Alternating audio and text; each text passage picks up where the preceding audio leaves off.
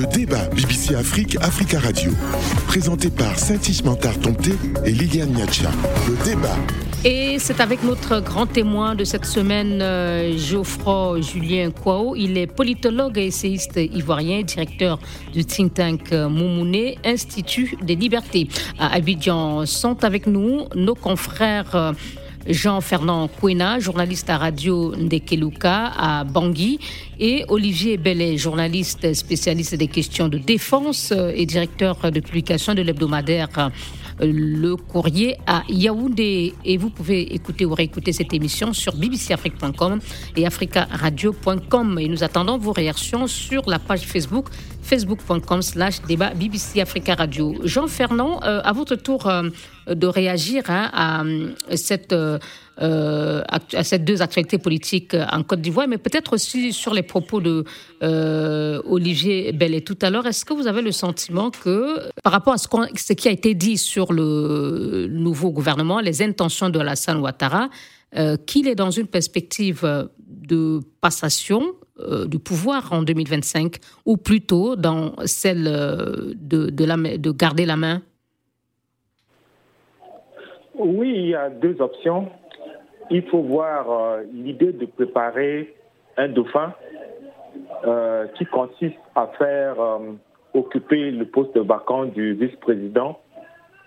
Mais par-dessus tout ce qui constitue de la bonne guerre politique, pour euh, la démocratie en Côte d'Ivoire, il y a euh, un message que le président Alassane Daman Ouattara voulait envoyer euh, à la communauté nationale et la communauté internationale en nommant ces personnalités, en faisant la réduction de la taille du gouvernement.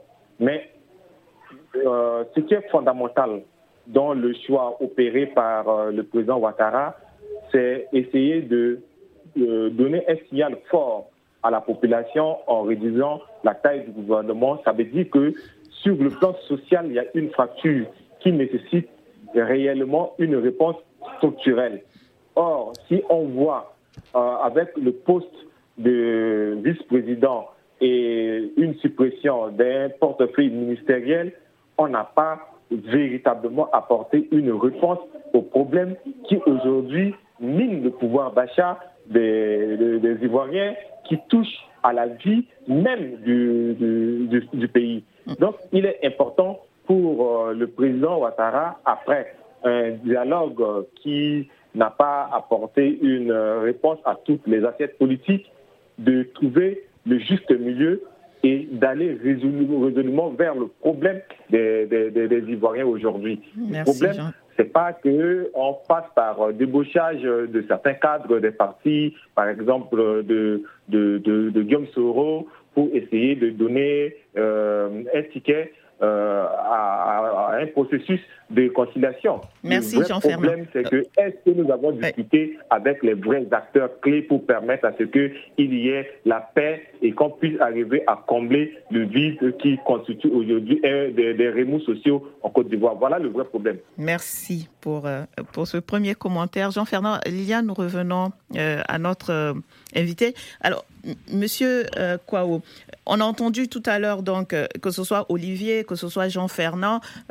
se questionner sur euh, euh, la volonté du président Ouattara par rapport à 2025. Est-ce que ce remaniement éclaire plus euh, l'observateur que vous êtes sur ces, intentions en 2025 oui, on peut le dire hein, sans risque de se tromper en tant qu'observateur de la vie politique ivoirienne qu'en 2025, M. Alassane Ouattara sera candidat à sa propre session, que M. Henri Conan sera candidat pour le compte du PDCI-RDA et que M. Laurent Gbagbo euh, sera également candidat pour le compte de son, de son parti.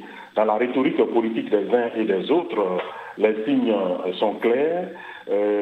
ils sont partants pour l'élection de 2025. Comme je vous l'ai dit, c'est l'élection présidentielle qui polarise la vie politique ivoirienne. Et depuis 30 ans, ces trois personnalités-là sont évidemment euh, intéressés par euh, le fauteuil présidentiel pour une raison ou pour une autre.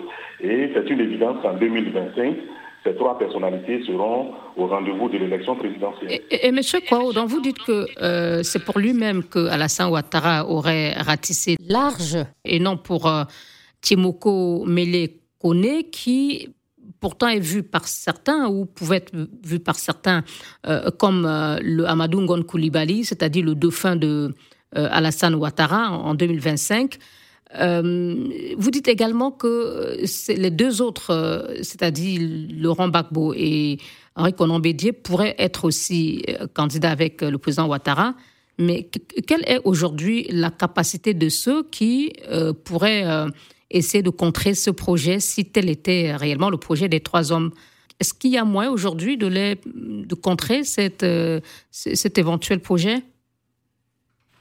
Non, non. M. Ouattara, M. Babo et M. Henri Conan Bédier dominent totalement et entièrement la vie politique ivoirienne. Tout s'articule autour de ces euh, trois personnalités et pour l'instant, on n'a pas encore de personnalité indépendante de ces trois qui peut vraiment venir euh, euh, bousculer euh, sur le plan politique. Euh, concernant le vice-président, M. Kouné Meilé, c'est un illustre inconnu dans le microscope politique ivoirien. Et il lui sera difficile, d'ici trois ans, de conquérir le cœur des Ivoiriens, de parcourir les 31 régions. ce n'est pas un homme politique, c'est un technocrate et il ne pourra pas certainement faire le poids euh, devant euh, un Laurent Gbagbo ou un Henri Conan euh, et, et, je pense que une fois encore, si ces deux poids lourds de l'opposition sont candidats, M. Ouattara serait obligé de, de l'être également. Donc, il n'y a pas de chance, selon vous, qu'une autre, une autre figure émerge d'ici 2025, ou peut-être que M. Timoko connaît, euh, lève la tête peut-être euh, devant Alassane euh, Ouattara, dont il est le successeur constitutionnel? Non, non. Au regard du paysage politique ivoirien actuellement, je ne pense pas du tout. M. Ouattara, M. Bédier et M. Gbagbo, au risque de me répéter, euh, dominent entièrement la vie politique euh, euh, ivoirienne et tous les, euh, les, acteurs politiques se réclament de, des uns et de, l'un et de l'autre et, donc il sera difficile. Et comme je vous le disais tout à l'heure, que ce soit M. Patrick Hachi ou M. Euh, Timoko Kone, c'est-à-dire le Premier ministre et le vice-président, ils n'ont pas la carapace politique, la popularité nécessaire sur le plan politique pour contrer euh, Conan Bédier ou Laurent Gbagbo dans le cas où Merci. ces deux seraient candidats euh, à la présidentielle. Et dans le cas même de M. De. Gbagbo et de M. Henri Conan c'est-à-dire de l'opposition, il n'y a pas de figure montante euh, réelle. Toutes, euh, toutes, les personnalités politiques de l'opposition agissent dans l'ombre de Laurent Gbagbo et de Henri Conan, euh, Conan Bédier. Merci. 2025, le, le temps, M. Kwao, je suis désolé, on va marquer une pause. Prochain sujet. Le débat BBC Afrique, Africa Radio. Et notre grand invité cette semaine est M. Geoffroy Julien Kwao, politologue et essayiste ivoirien. Il est en ligne d'Abidjan et au Cameroun, précisément, à Yaoundé. Notre confrère Olivier Bellet, journaliste et spécialiste des questions de défense, et en ligne de Bangui, la capitale centrafricaine. Jean-Fernand Kouena, journaliste à la radio Ndeke Luka. Deuxième sujet, c'est la, la Centrafrique, démarrage manqué pour la Cour pénale spéciale créée en 2015 avec le soutien des Nations Unies pour juger les crimes de guerre et les crimes contre l'humanité commis depuis 2003 dans le pays. L'audience pour son premier procès de trois membres de la rébellion des Trois Airs, euh, retour, réclamation et, et, réhabilitation, accusés du massacre en 2019 de civils dans le nord-ouest de la Centrafrique, n'a pas réellement pu se tenir. Écoutez la déception de Gervais Lacosso, coordonnateur du groupe de travail de la société civile centrafricaine au micro Africa Radio de Léla Ahmed. C'est vraiment euh, la désolation, la déception totale, parce que déjà cette cour euh, qui est budgétivore, qui est mise en place depuis cinq ans, un programme sans procès, et voilà, le procès est encore euh, avorté. on se pose la question sur l'efficacité hein, de, cette cour. Quand est-ce qu'elle commencera à agir? Et on se demande, est-ce que c'était la bonne démarche de mettre cette cour en place, la bonne démarche était de renforcer les, instances judiciaires nationales et leur confier euh, ce travail. Nous, notre, notre attente, euh, c'est de mettre fin à, à, l'impunité qui continue, euh, qui s'installe presque en République centrafricaine. Et tous les bourreaux du peuple sont là, ils ne sont pas inquiétés, ils ne sont pas jugés, certains sont même récompensés. Et donc, au niveau de la société civile, nous sommes totalement inquiets sur cette situation. On avait mis beaucoup d'espoir dans la Cour pénale spéciale en disant qu'en tant qu'une institution euh, internationale, euh, elle va bien faire le travail, mais là, les, résultats, les résultats laissent vraiment à désirer. Jean-Fernand Kouena, euh, les Centrafricains partagent-ils la colère qu'on vient d'entendre de M. Gervais Lacosso et est-ce qu'il y a de réelles craintes ou une réelle crainte de ce qu'on ne voit pas euh, ce tribunal juger réellement les suspects des violences contre les civils dans votre pays? Largement euh, partagé par beaucoup de Centrafricains, en particulier les victimes qui, euh, pas plus tard que euh, ce matin ont manifesté devant la Cour pénale spéciale pour essayer de dénoncer ce qu'ils considèrent comme étant euh, de sabotage de la Cour pénale spéciale qui, depuis sept ans, a mobilisé des ressources euh, humaines, des ressources financières de la communauté internationale pour pouvoir tenir euh, un procès pouvant apaiser le cœur de ceux qui ont été meurtris et touchés par la crise, mais qui finalement n'a pas pu atteindre ses objectifs dans le temps imparti.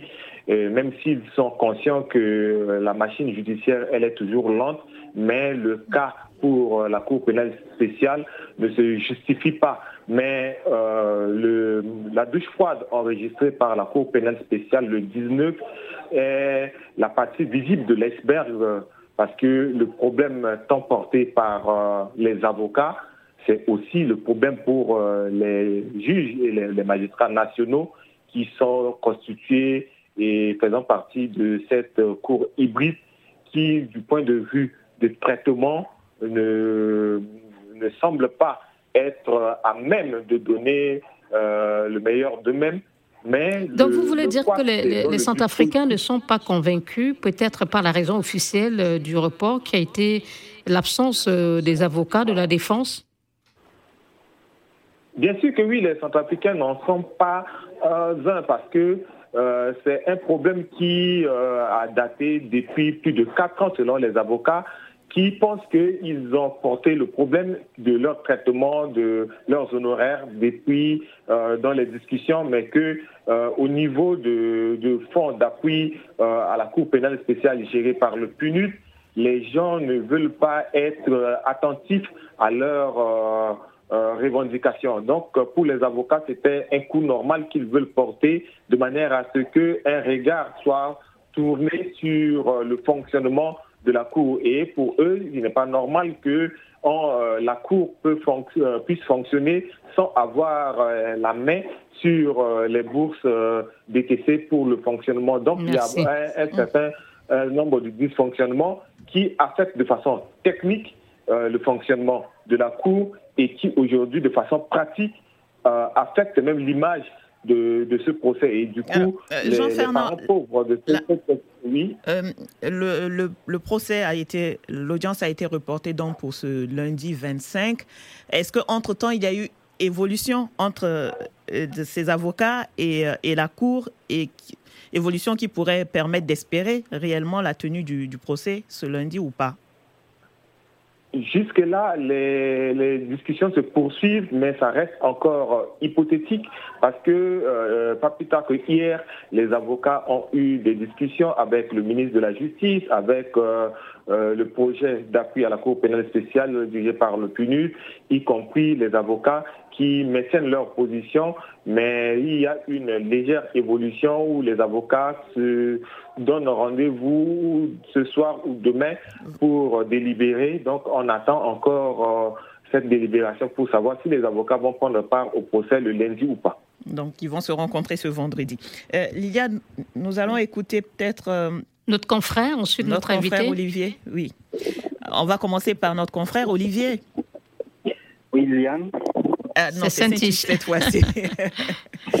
Mais il n'y a pas de mal. Alors, Olivier, un, faux départ pour euh, cette cour, on l'a dit, créée depuis 2015, qui a déjà peiné à mettre en place toutes ces structures, qui peine aujourd'hui à commencer un procès.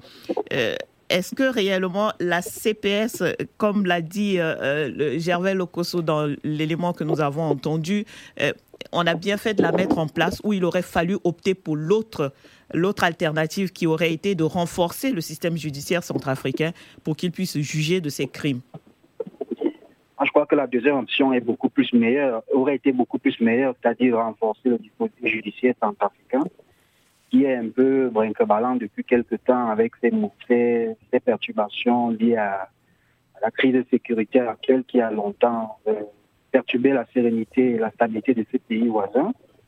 Je pense que les Nations Unies qui encadrent ce processus et ce projet devraient davantage donner une autre dimension d'envergure à cette cour euh, qui devrait, euh, comme son nom l'indique, agir en toute autonomie et de manière percutante parce qu'on a l'impression que euh, elle, n'arrive pas à mieux s'exprimer parce que voyez-vous un procès comme celui-là qui devrait entraîner beaucoup tant d'autres parce que les criminels de guerre et autres euh, ennemis de la paix dans ce pays devaient être jugés pour les, les différents. Vous pensez que le soutien n'est pas assez fort Le soutien de, l'ONU et des, pays. On sait que la Cour est soutenue par l'ONU, euh, l'UE, mais également les États-Unis sur le plan financier. Euh, c'est pas assez selon vous? C'est pas assez. Le soutien financier n'est pas assez. Je pense qu'il devrait davantage s'impliquer, un peu comme on a vu euh, au Rwanda, où on avait créé un tribunal, une cour similaire qui a le TPIR. Le TPIR. Donc je pense que ça devait être assez, ça devait être un peu à l'image de ce TPI qu'on a connu au Rwanda, mais là, on a l'impression que c'est un peu euh, une institution qui peine à s'implanter et à s'imposer véritablement dans le cadre du processus du retour à la paix et qui devrait également euh, sanctionner ceux qui ont commis des crimes de guerre dans ce pays voisin. Euh, Monsieur Kouaou, est-ce qu'on n'a pas. Euh, comment expliquez-vous les difficultés de, ce tribunal euh, aujourd'hui? On a l'impression qu'il y a une volonté à plusieurs vitesses. Olivier parlait tout à l'heure de la célérité avec laquelle on avait créé le TPR pour le génocide au Rwanda. Mais ce tribunal est en place depuis 2015. Aucun procès, personne condamné. Est-ce qu'on n'a pas l'impression qu'il y a une il y a un consensus peut-être au niveau de ceux-là qui donnent l'impression de vouloir la vérité? Pour justement l'étouffer euh, Oui, en fait, le problème c'est que ce tribunal euh, euh, a fait face à plusieurs obstacles. D'abord, au niveau de son statut. C'est un statut qui est totalement hybride. Parce que vous parlez du TPR et autres, au niveau du Rwanda et autres, mais ce sont des tribunaux spéciaux qui existaient avant l'existence de la Cour pénale internationale. Et là, la Cour pénale internationale existe. Et d'ailleurs, je pense qu'il y a des instructions euh, déjà en cours devant cette haute juridiction internationale relativement au cas centrafricain. Et ensuite, il y a les juridictions centrafricaines qui déjà euh, travaillent sur euh, les crimes commis dans le cadre de la crise centrafricaine. Et donc, on ne voit vraiment pas la place du tribunal spécial pour la Centrafrique euh, dans euh, cet arsenal euh, judiciaire. Autre chose, est-ce que ce tribunal a véritablement les moyens? Lorsque je regarde un peu, on parle de 14 millions de dollars en termes de budget sur le plan judiciaire et dans le cadre, dans le contexte centrafricain, ça me paraît extrêmement insuffisant. Mais le véritable obstacle, c'est l'obstacle politique. Sans compter les difficultés à, à, pouvoir les postes qui restent vacants, d'après un rapport de Human Rights Watch. Évidemment. Mais l'autre obstacle, c'est surtout, le plus grand obstacle, c'est l'obstacle politique. Parce que si on regarde bien les autorités du Bangui, euh, avec à leur tête le président euh, Faustin euh, ne sont pas totalement en phase avec euh, cette cour pénale euh, spéciale.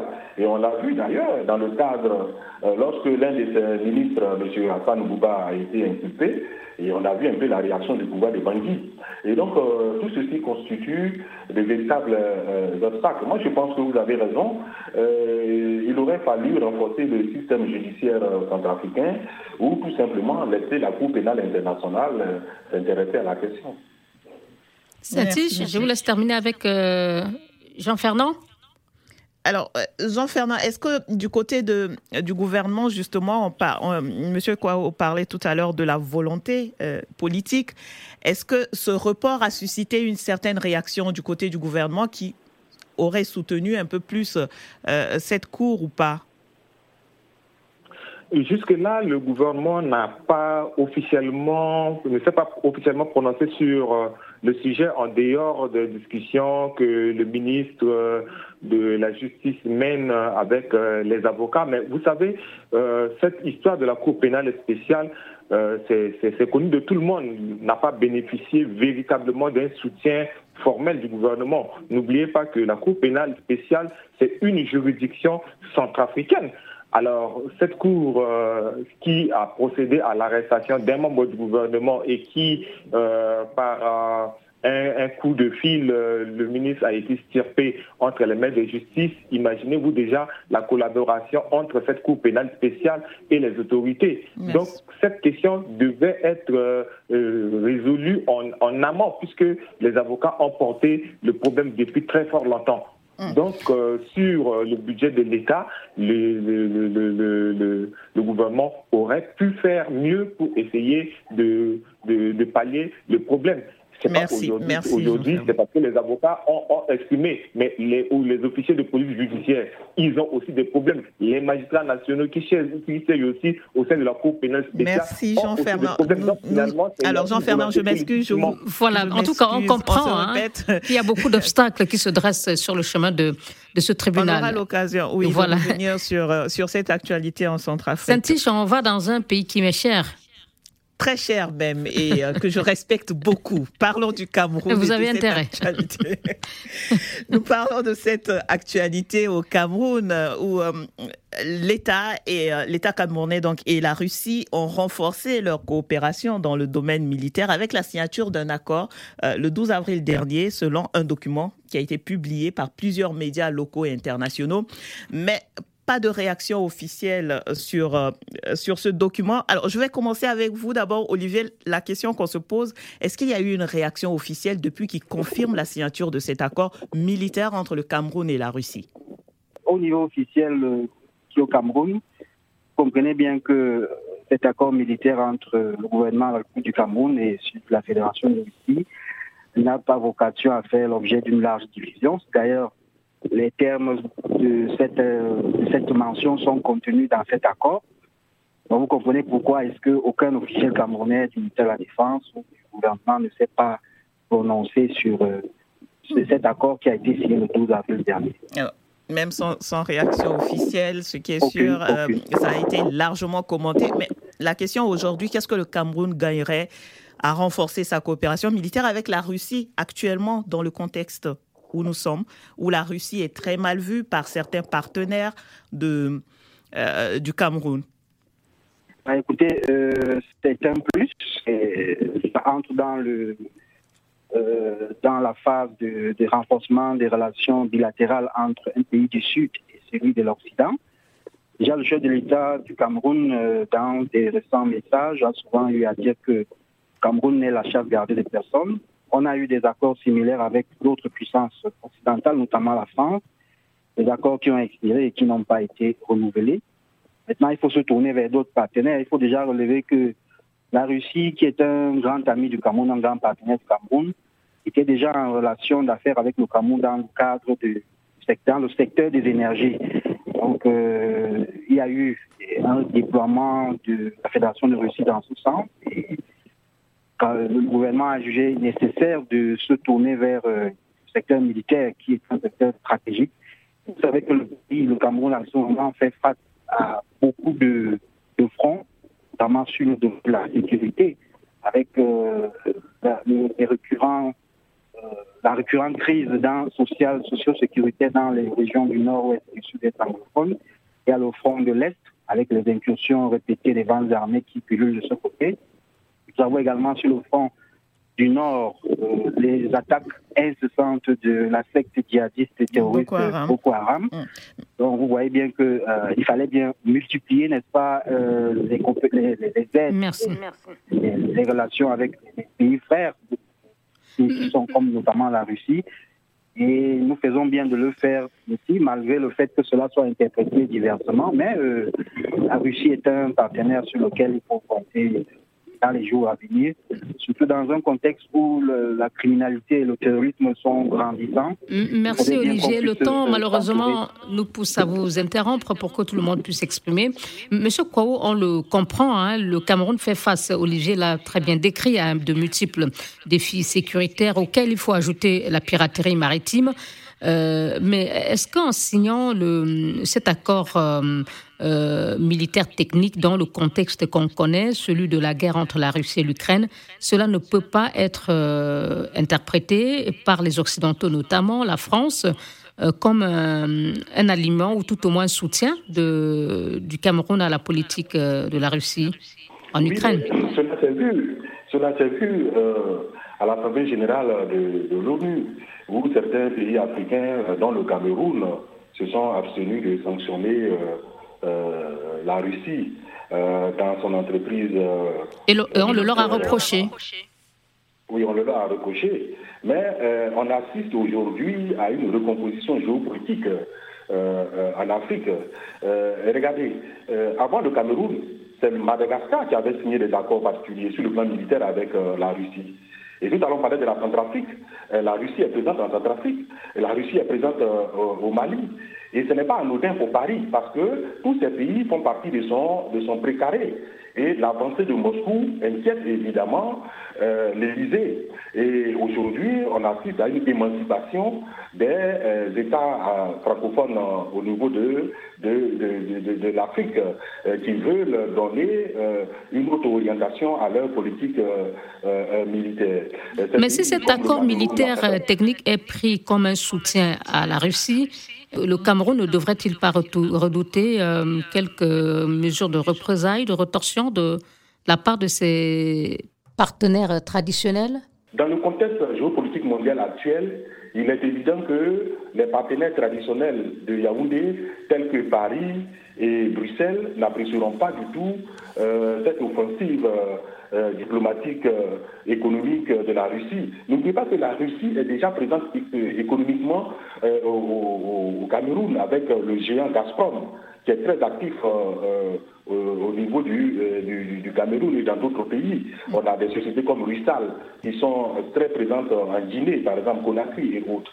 Et donc, évidemment, euh, Yaoundé doit s'attendre un peu à la colère de, Paris et de, Bruxelles, mais euh, euh, euh, le Cameroun pense d'abord à ses intérêts. Et aujourd'hui, comme l'a souligné tout à l'heure le journaliste camerounais, le Cameroun a des problèmes sécuritaires et sa préoccupation, c'est d'y trouver des solutions. Et la solution passe par la, la diversité de ses partenaires militaires. Ok. Alors, on va écouter Jean Fernand.